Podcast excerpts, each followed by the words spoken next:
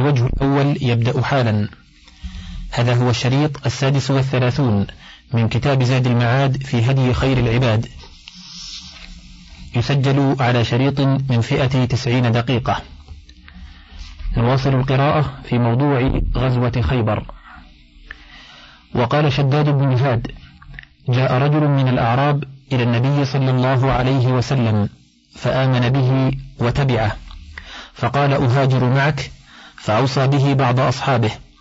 فلما كانت غزوة خيبر غنم رسول الله صلى الله عليه وسلم شيئا فقسمه وقسم للأعرابي فأعطى أصحابه ما قسمه له.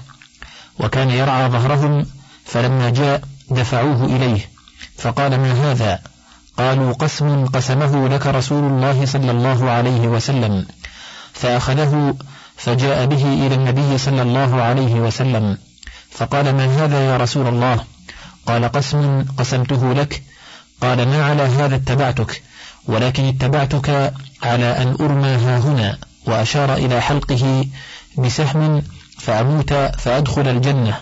فقال إن تصدق إن تصدق الله يصدق ثم نهض إلى قتال العدو فأتي به إلى النبي صلى الله عليه وسلم وهو مقتول فقال أهو هو؟ قالوا نعم. قال صدق الله فصدقه. فكفنه النبي صلى الله عليه وسلم في جبته ثم قدمه فصلى عليه وكان من دعائه له اللهم هذا عبدك خرج مهاجرا في سبيلك قتل شهيدا وأنا عليه شهيد. قال الواقدي وتحولت اليهود إلى قلعة الزبير حصن منيع في رأس قلة فأقام رسول الله صلى الله عليه وسلم ثلاثة أيام. فجاء رجل من اليهود يقال له عزال فقال يا أبا القاسم إنك لو أقمت شهرا ما بالوا إن لهم شرابا وعيونا تحت الأرض يخرجون بالليل فيشربون منها ثم يرجعون إلى قلعتهم فيمتنعون منك فإن قطعت مشربهم عليهم أصحروا لك فسار رسول الله صلى الله عليه وسلم إلى مائهم فقطعه عليهم. فلما قطع عليهم خرجوا فقاتلوا أشد القتال وقتل من المسلمين نفر وأصيب نحو العشرة من اليهود وافتتحه رسول الله صلى الله عليه وسلم. ثم تحول رسول الله صلى الله عليه وسلم إلى أهل الكتيبة والوطيح والسلال حصن ابن أبي الحقيق فتحصن أهله أشد التحصن وجاءهم كل فل كان انهزم من النطاة والشق فإن خيبر كانت جانبين الأول الشق والنطاه وهو الذي افتتحه أولا. والجانب الثاني الكتيبة والوطيح والسلالم.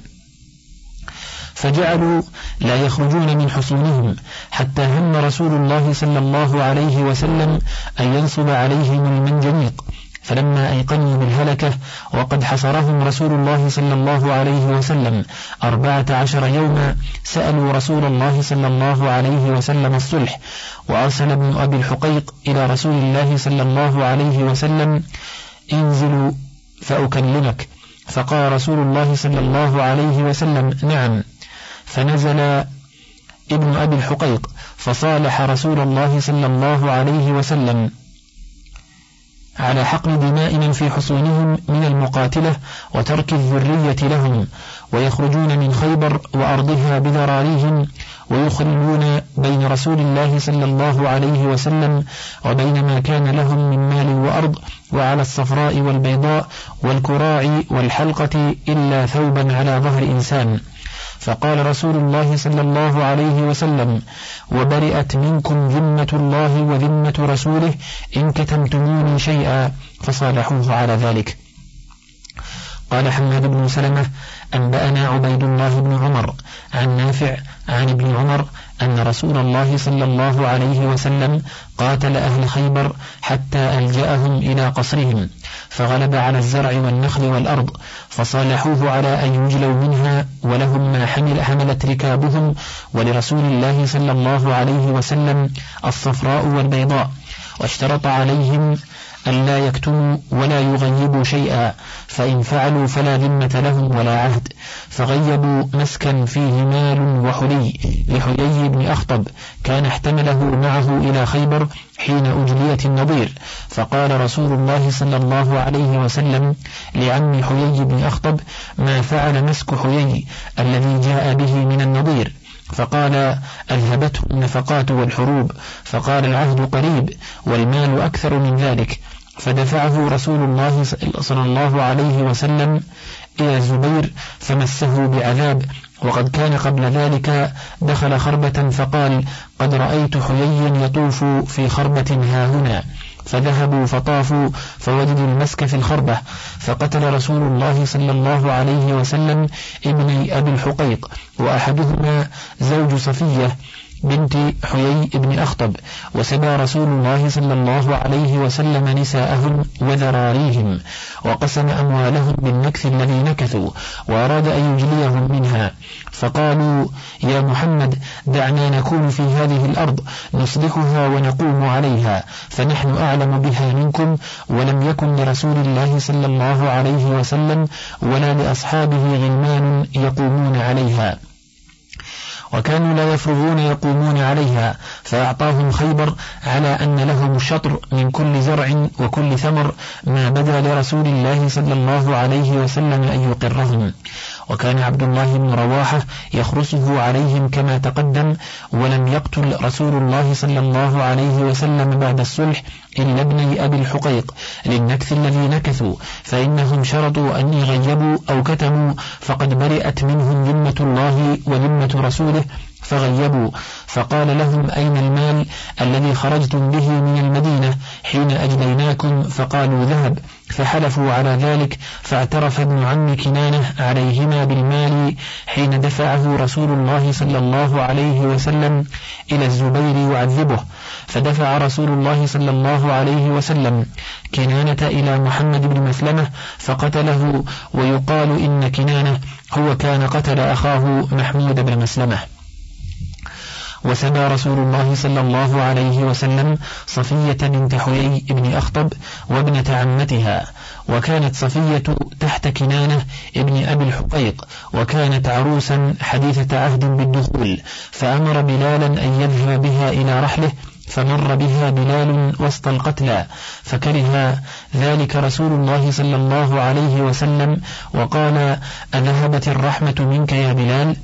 وعرض عليها رسول الله صلى الله عليه وسلم الإسلام فأسلمت فاصطفاها لنفسه وأعتقها وجعل عتقها صداقها وبنى بها في الطريق وأولم عليها ورأى بوجهها خضرة فقال ما هذا؟ فقالت يا رسول الله رأيت قبل قدومك علينا كأن القمر زال من مكانه فسقط في حجري ولا والله ما أذكر من شأنك شيئا. فقصصتها على زوجي فلطم وجهي وقال تمنينا تمنينا هذا الملك الذي بالمدينة. وشك الصحابة هل اتخذها سرية أو زوجة فقال انظروا إن حجبها فهي إحدى نسائه وإلا فهي مما ملكت يمينه. فلما ركب جعل ثوبه الذي ارتدى به على ظهرها ووجهها ثم شد طرفه, طرفه تحته فتأخروا عنه في المسير وعلموا أنها إحدى نسائه. ولما قدم ليحملها على الرحل أجلته أن تضع قدمها على فخذه فوضعت ركبتها على فخذه ثم ركبت. ولما بنى بها بات أبو أيوب ليلته قائما قريبا من قبته آخذا بقائم السيف حتى أصبح. فلما رأى رسول الله صلى الله عليه وسلم كبر أبو أيوب حين رآه قد خرج فسأله رسول الله صلى الله عليه وسلم ما لك يا أبا أيوب؟ فقال له أرقت ليلتي هذه يا رسول الله لما دخلت بهذه المرأة ذكرت أنك قتلت أباها وأخاها وزوجها وعامة عشيرتها فخفت أن تغتالك. فضحك رسول الله صلى الله عليه وسلم وقال له معروفا فصل وقسم رسول الله صلى الله عليه وسلم خيبر على ستة وثلاثين سهما جمع كل سهم مئة سهم فكانت ثلاثة آلاف وستمائة سهم. فكان لرسول الله صلى الله عليه وسلم وللمسلمين النصف من ذلك وهو ألف وثمانمائة سهم. لرسول الله صلى الله عليه وسلم سهم كسهم أحد المسلمين وعزل النصف الآخر وهو ألف وثمانمائة سهم لنوائبه وما ينزل به من أمور المسلمين. قال البيهقي وهذا لأن خيبر فتح شطرها عنوة وشطرها صلحا فقسم ما فتح, ما فتح عنوة بين أهل الخمس والغانمين وعزل ما فتح صلحا لنوائبه وما يحتاج إليه من أمور المسلمين. قلت وهذا بناء منه على أصل الشافعي رحمه الله أنه يجب قسم الأرض المفتتحة عنوة كما تقسم سائر المغانم. فلما لم يجده قسم النصف من خيبر قال إنه فتح صلحا. ومن تأمل السير والمغازي حق التأمل تبين له أن خيبر إنما فتحت عنوة وأن رسول الله صلى الله عليه وسلم استولى على أرضها كلها بالسيف عنوة. ولو فتح شيئا منها صلحا لم يجلهم رسول الله صلى الله عليه وسلم منها فإنه لما عزم على إخراجهم منها قالوا نحن أعلم بالأرض منكم. دعونا نكون فيها ونعمرها لكم بشطر ما يخرج منها. وهذا صريح جدا في أنها إنما فتحت عنوة. وقد حصل بين اليهود والمسلمين بها من الحراب والمبارزة والقتل من الفريقين ما هو معلوم. ولكن لما ألجئوا إلى حسنهم نزلوا على الصلح الذي بذلوه أن لرسول الله صلى الله عليه وسلم الصفراء والبيضاء والحلقة والسلاح ولهم رقابهم وذريتهم. ويجلو من الأرض فهذا كان الصلح. ولم يقع بينهم صلح أن شيئا من أرض خيبر لليهود ولا جرى ذلك البتة. ولو كان كذلك لم يقل نقركم ما شئنا فكيف يقرهم في أرضهم ما شاء؟ ولما كان عمر أجلاهم كلهم من الأرض ولم يصالحهم أيضا على أن الأرض للمسلمين وعليها خراج يؤخذ منهم هذا لم يقع فإنه لم يضرب على خيبر خراجا البتة فالصواب الذي لا شك فيه أنها فتحت عنوة والإمام مخير في أرض العنوة بين قسمها ووقفها أو قسم بعضها ووقف البعض وقد فعل رسول الله صلى الله عليه وسلم الأنواع الثلاثة. فقسم قريضة والنظير ولم يقسم مكة وقسم شطر خيبر وترك شطرها وقد تقدم تقرير كون مكة فتحت عنوة بما لا مدفع له. وإنما قسمت على ألف وثمانمائة سهم لأنها كانت طعمة من الله لأهل الحديبية ومن شهد منهم ومن غاب كانوا ألفا وأربعمائة وكان معهم مئة فارس لكل فرس سهمان فقسمت على ألف وثمانمائة سهم ولم يغب عن خيبر من أهل الحديبية إلا جابر بن عبد الله فقسم له رسول الله صلى الله عليه وسلم كسهم من حضرها.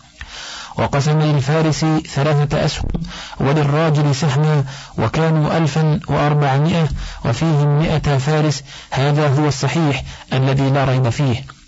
وروى عبد الله العمري عن نافع عن ابن عمر أنه أعطى الفارس سهمين والراجل سهما. قال الشافعي رحمه الله كأنه سمع نافعا يقول للفرس سهمين وللراجل سهما فقال للفارس وليس يشك أحد من أهل العلم في تقدم عبيد الله بن عمر على أخيه في الحفظ وقد أنبأنا الثقة من أصحابنا عن إسحاق الأزرق الواسطي عن عبيد الله بن عمر عن نافع عن ابن عمر أن رسول الله صلى الله عليه وسلم ضرب للفرس بسهمين وللفارس بسهم. ثم روى من حديث أبي معاوية عن عبيد الله بن عمر عن نافع عن ابن عمر أن رسول الله صلى الله عليه وسلم أسهم للفارس ثلاثة أسهم سهم له وسهمان لفرسه وهو في الصحيحين. وكذلك رواه الثوري وأبو أسامة عن عبيد الله. قال الشافعي رحمه الله وروى مجمع بن جارية أن النبي صلى الله عليه وسلم قسم سهام خيبر على ثمانية عشر سهما. وكان الجيش ألفا وخمسمائة منهم ثلاثمائة فارس فأعطى الفارس سهمين والراجل سهما. قال الشافعي رحمه الله ومجمع بن يعقوب يعني راوي هذا الحديث عن أبيه عن عمه عبد الرحمن بن يزيد عن عمه مجمع بن جارية شيخ لا يعرف.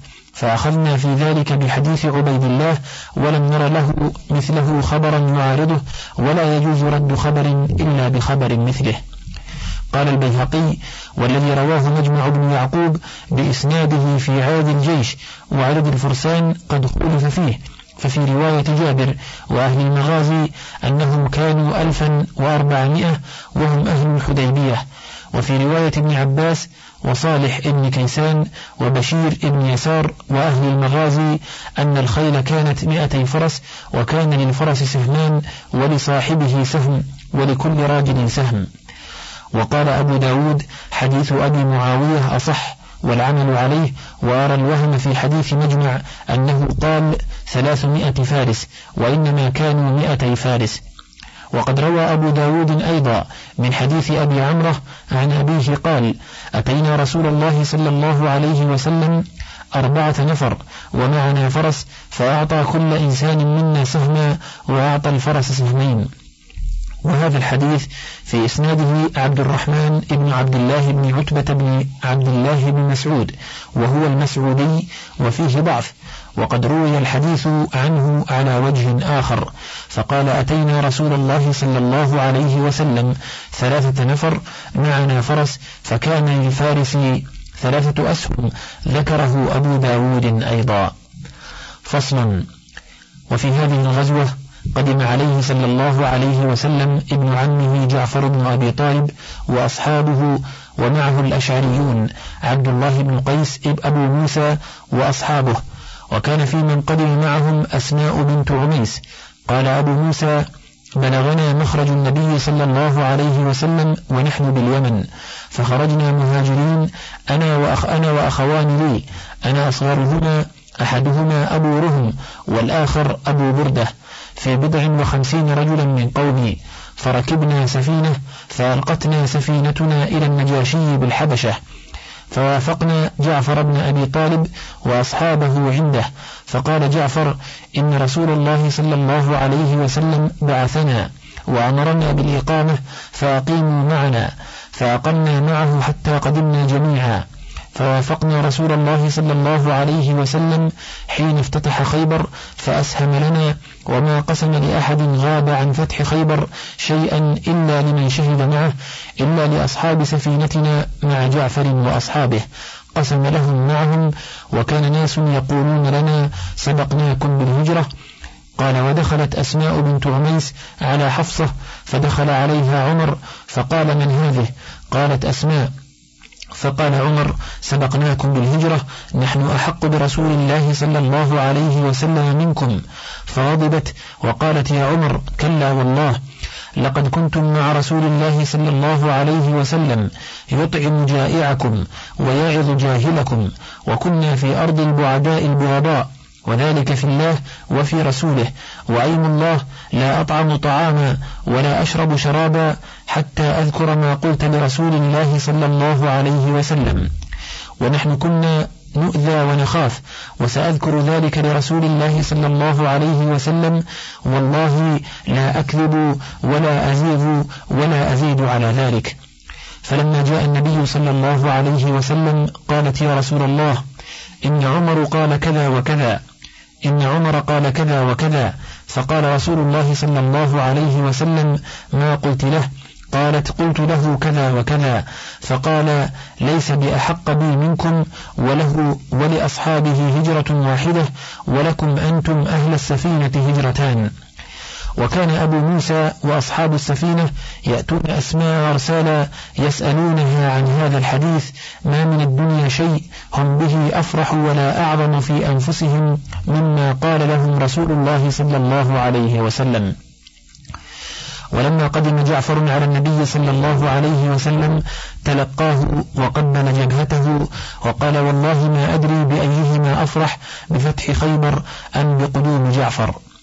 وأما ما روي في هذه القصة أن جعفرا لما نظر إلى النبي صلى الله عليه وسلم حجل يعني مشى على رجل واحدة إعظاما لرسول الله صلى الله عليه وسلم وجعله أشباه الدباب الرقاصون أصلا لهم في الرقص.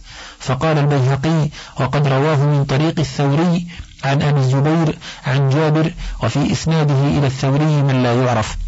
قلت ولو صح لم يكن في هذا حجة على جواز التشبه بالدباب والتكسر والتخنث في المشي المنافي لهدي رسول الله صلى الله عليه وسلم.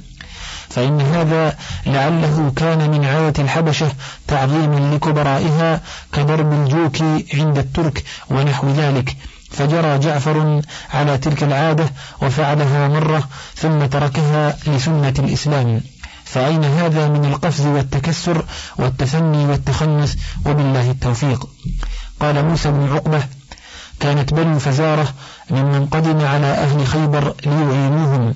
فراسلهم رسول الله صلى الله عليه وسلم أن لا يعينوهم وأن يخرجوا عنهم ولكم من خيبر كذا وكذا فأبوا عليه. فلما فتح الله عليه خيبر أتاه من كان ثم من بني فزارة فقالوا وعدك الذي وعدتنا؟ فقال لكم ذو الرقيبة جبل من جبال خيبر. فقالوا إذا نقاتلك. فقال موعدكم كذا. فلما سمعوا ذلك من رسول الله صلى الله عليه وسلم خرجوا هاربين. وقال الواقدي قال أبو شويم المزني وكان قد أسلم فحسن إسلامه. لما نفرنا إلى أهلنا مع عيينة بن حصن رجع بنا عيينة فلما كان دون خيبر عرسنا من الليل ففزعنا. فقال عيينة أبشروا إني أرى الليلة في النوم أنني أعطيت ذا الرقيبة جبلا بخيبر قد والله أخذت برقبة محمد. فلما قدمنا خيبر قدم عيينة فوجد رسول الله صلى الله عليه وسلم قد فتح خيبر. فقال يا محمد أعطني ما غنمت من حلفائي فإني انصرفت عنك وقد فرغنا لك. فقال رسول الله صلى الله عليه وسلم كذبت ولكن الصياح الذي سمعت نفرك إلى أهلك. فقال أجزني يا محمد. قال لك ذو الرقيبة. قال وما ذو الرقيبة؟ قال الجبل الذي رأيت في النوم أنك أخذته. فانصرف عيينة فلما رجع إلى أهله جاءه الحارث بن عوف فقال ألم أقل لك إنك توضع في غير شيء؟ والله ليظهرن محمد على ما بين المشرق والمغرب. يهود كانوا يخبروننا بهذا. أشهد لسمعت أبا رافع سلام بن الحقيق يقول إنا نحسد محمدا على النبوة حيث خرجت من بني هارون وهو نبي مرسل ويهود لا تطاوعني على هذا ولنا منهم ذبحان واحد بيثرب وآخر بخيبر. قال الحارث قلت لسلام يملك الأرض جميعا. قال نعم والتوراة التي أنزلت على موسى وما أحب أن تعلم يهود بقولي فيه. فصل. وفي هذه الغزاة سم رسول الله صلى الله عليه وسلم.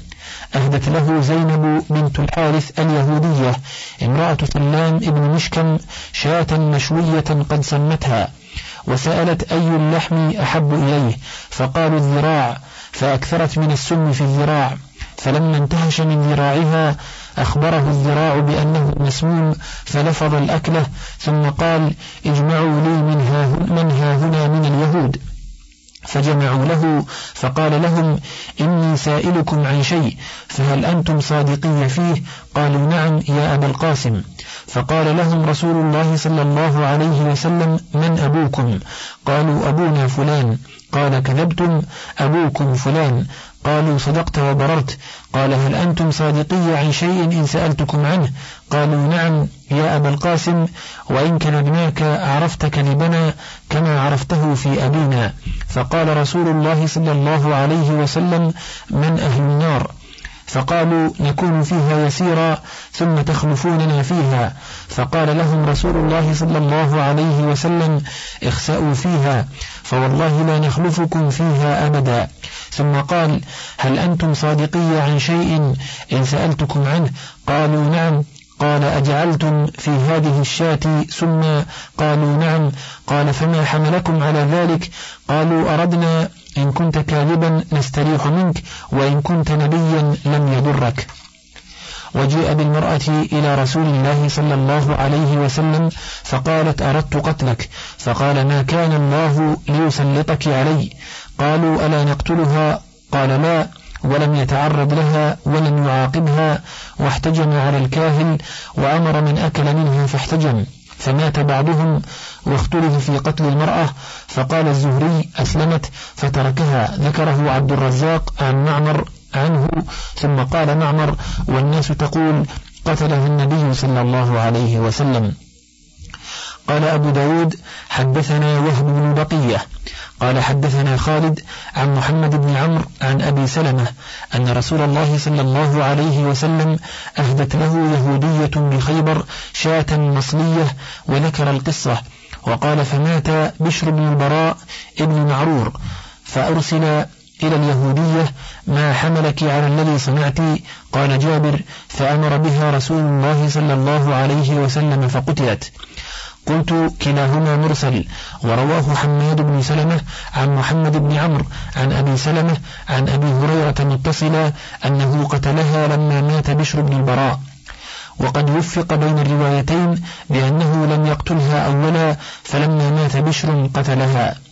وقد اختلف هل أكل النبي صلى الله عليه وسلم منها أو لم يأكل. وأكثر الروايات أنه أكل منها.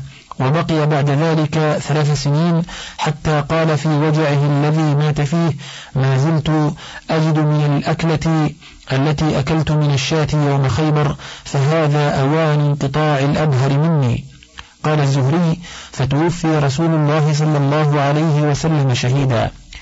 قال موسى بن عقبة وغيره وكان بين قريش حين سمعوا بخروج رسول الله صلى الله عليه وسلم إلى خيبر تراهن عظيم وتبايع. فمنهم من يقول يظهر محمد وأصحابه ومنهم من يقول يظهر الحليفان ويهود خيبر وكان الحجاج ابن علاط السلمي قد أسلم وشهد فتح خيبر. وكانت تحته أم شيبة أخت بني عبد الدار ابن قصي وكان الحجاج مكثرا من المال كانت له معاد بأرض بني سليم.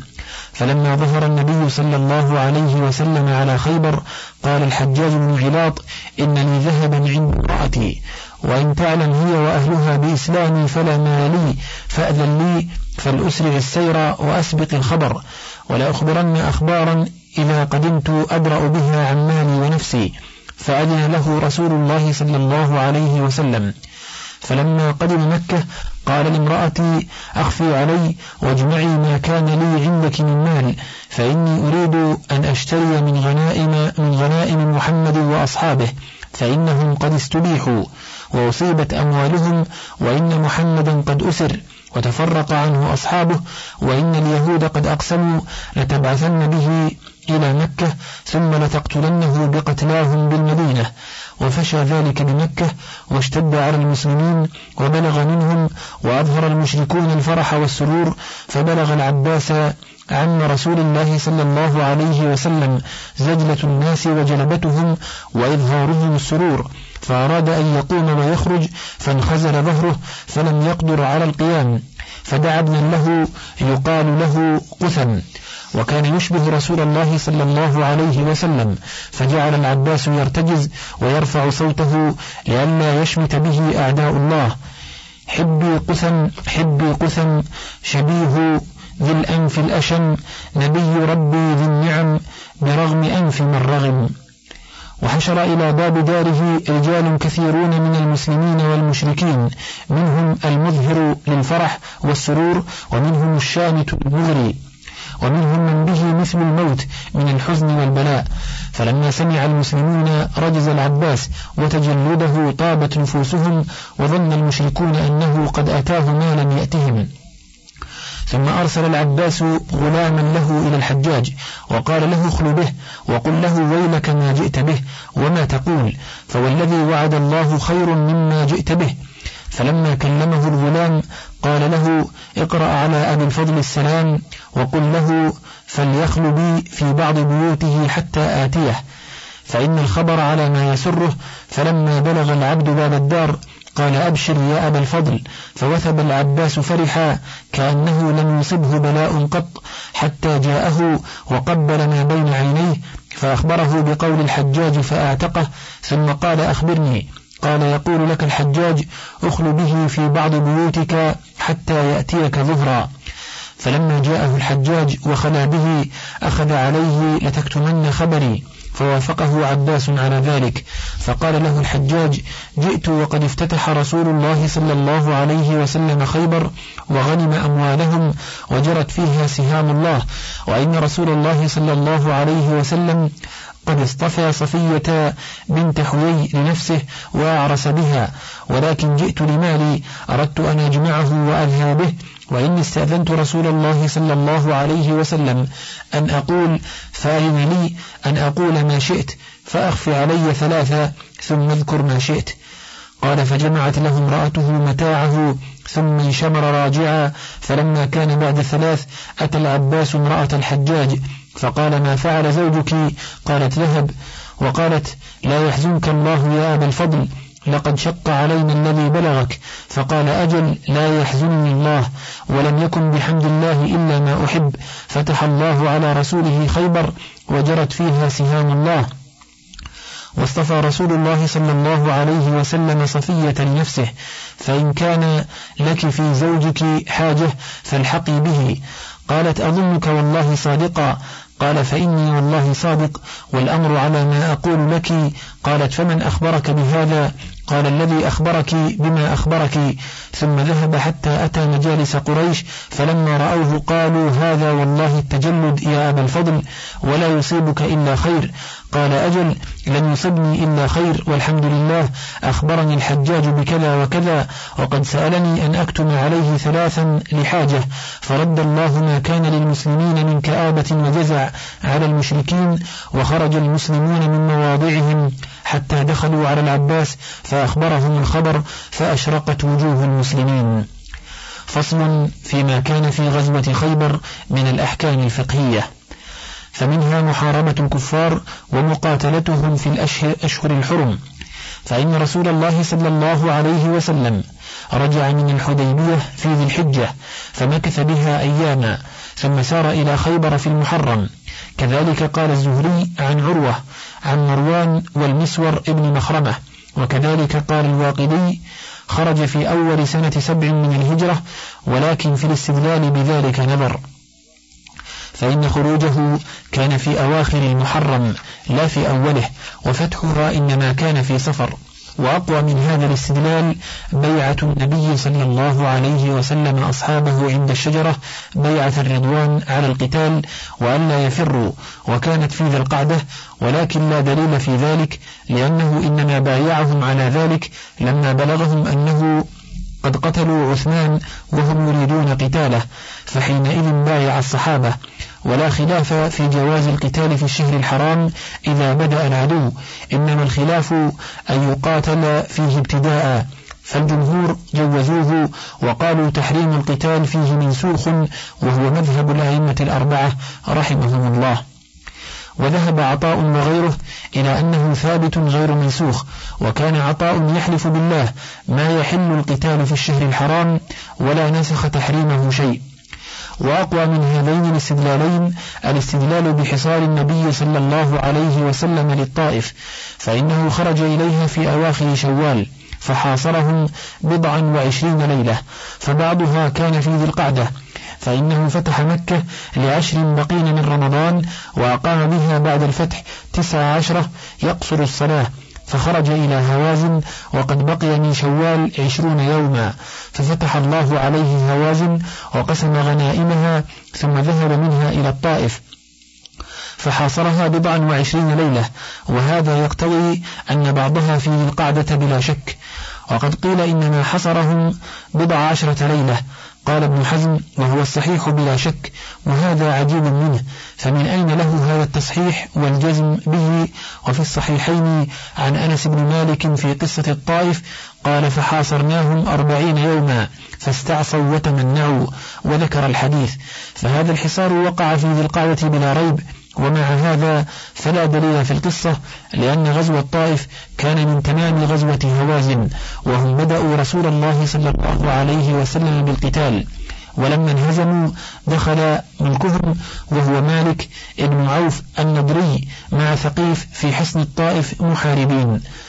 قد حاربوا رسول الله صلى الله عليه وسلم فكان غزوهم من تمام الغزوة التي شرع فيها والله أعلم. وقال الله تعالى في سورة المائدة وهي من آخر القرآن نزولا وليس فيها منسوخ يا أيها الذين آمنوا لا تحلوا شعائر الله ولا الشهر الحرام ولا الهدي ولا القلائد. وقال في سورة البقرة يسألونك عن الشهر الحرام قتال فيه قل قتال فيه كبير وصد عن سبيل الله. فهاتان آيتان مدنيتان بينهما في النزول نحو ثمانية أعوام وليس في كتاب الله ولا سنة رسوله ناسخ لحكمهما ولا أجمعت الأمة على نسخه ومن استدل على نسخه بقوله تعالى وقاتلوا المشركين كافة ونحوها من العمومات فقد استدل على النسخ بما لا يدل عليه. ومن استدل عليه بأن النبي صلى الله عليه وسلم بعث أبا عامر في سرية إلى أوطاس في ذي القعدة فقد استدل بغير دليل لأن ذلك كان من تمام الغزوة التي بدأ فيها المشركون بالقتال ولم يكن ابتداء منهم لقتالهم في الشهر الحرام. فصل ومنها قسمة الغنائم للفارس ثلاثة أسهم وللراجل سهم وقد تقدم تقريره. ومنها أنه يجوز لآحاد الجيش إذا وجد طعاما أن يأكله ولا يخمسه كما أخذ عبد الله بن المغفل جراب الشحم الذي دلي يوم خيبر واختص به بمحضر النبي صلى الله عليه وسلم. ومنها أنه إذا لحق مدد بالجيش بات قضي الحرب فلا سهم له إلا بإذن الجيش ورضاهم. فإن النبي صلى الله عليه وسلم كلم أصحابه في أهل السفينة حين قدموا عليه بخيبر جعفر وأصحابه أن يسهم لهم فأسهم لهم. فصل. ومنها تحريم لحوم الحمر الإنسية. صح عنه تحريمها يوم خيبر وصح عنه تعليل التحريم بأنها رجز. وهذا مقدم على قول من قال من الصحابة إنما حرمها لأنها كانت ظهر القوم وحمولتهم. فلما قيل له فني الظهر وأكلت الحمر حرمها. وعلى قول من قال إنما حرمها لأنها لم تخمس. وعلى قول من قال إنما حرمها لأنها كانت حول القرية وكانت تأكل العذرة. وكل هذا في الصحيح. لكن قول رسول الله صلى الله عليه وسلم إنها رجس مقدم على هذا كله لأنه من ظن الراوي وقوله بخلاف التعليل بكونها رجسا. ولا تعارض بين هذا التحريم وبين قوله تعالى قل لا أجد فيما أوحي إلي محرما على طاعم يطعمه إلا أن يكون ميتة أو دما مسفوحا أو لحم خنزير فإنه رجس أو فسقا أهل لغير الله به. فإنه لم يكن قد حرم حين نزول هذه الآية من المطاعم إلا هذه الأربعة. والتحريم كان يتجدد شيئا فشيئا فتحريم الحمر بعد ذلك تحريم مبتدأ. لما سكت عنه النص لا أنه رافع لما أباحه القرآن ولا مخصص لعمومه فضلا عن أن يكون ناسخا والله أعلم. فصل ولم تحرم المتعة يوم خيبر وإنما كان تحريمها عام الفتح هذا هو الصواب. وقد ظن طائفة من أهل العلم أنه حرمها يوم خيبر واحتجوا بما في الصحيحين من حديث علي بن أبي طالب رضي الله عنه أن رسول الله صلى الله عليه وسلم نهى عن متعة النساء يوم خيبر وعن أكل لحوم الحمر الإنسية. وفي الصحيحين أيضا أن عليا رضي الله عنه سمع ابن عباس يلين في متعة النساء فقال مهلا يا ابن عباس فإن رسول الله صلى الله عليه وسلم نهى عنها يوم خيبر وعن لحوم الحمر الإنسية. وفي لفظ البخاري عنه أن رسول الله صلى الله عليه وسلم نهى عن متعة النساء يوم خيبر وعن أكل لحوم الحمر الإنسية. ولما رأى هؤلاء أن رسول الله صلى الله عليه وسلم أباحها عام الفتح ثم حرمها قالوا حرمت ثم أبيحت ثم حرمت. قال الشافعي لا أعلم شيئا حرم ثم أبيح ثم حرم إلا المتعة. قالوا نسخت مرتين وخالفهم في ذلك آخرون. وقالوا لم تحرم إلا عام الفتح وقبل ذلك كانت مباحة. قالوا وإنما جمع علي بن أبي طالب رضي الله عنه بين الإخبار بتحريمها وتحريم الحمر الأهلية لأن ابن عباس كان يبيحهما فروى له علي تحريمهما عن النبي صلى الله عليه وسلم ردا عليه وكان تحريم الحمر يوم خيبر بلا شك وقد ذكر يوم خيبر ظرفا لتحريم الحمر وأطلق تحريم المتعة ولم يقيده بزمن. كما جاء ذلك في مسند الإمام أحمد بإسناد صحيح أن رسول الله صلى الله عليه وسلم حرم لحوم الحمر الأهلية يوم خيبر وحرم متعة النساء. وفي لفظ حرم متعة النساء وحرم لحوم الحمر الأهلية يوم خيبر. هكذا رواه سفيان بن عيينة مفصلا مميزا.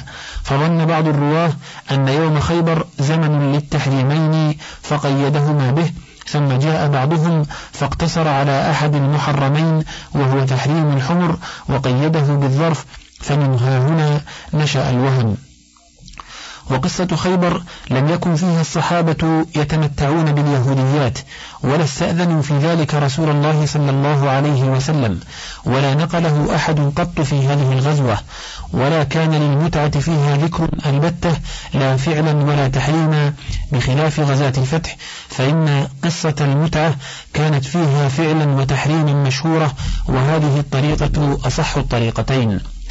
وفيها طريقة ثالثة وهي أن رسول الله صلى الله عليه وسلم لم يحرمها تحريما عاما البتة بل حرمها عند الاستغناء عنها وأباحها عند الحاجة إليها وهذه كانت طريقة ابن عباس حتى كان يفتي بها ويقول هي كالميتة والدم ولحم الخنزير تباح عند الضرورة وخشية العنت فلم يفهم عنه أكثر الناس ذلك وظنوا أنه أباحها إباحة مطلقة وشببوا في ذلك بالأشعار فلما رأى ابن عباس ذلك رجع إلى القول بالتحريم.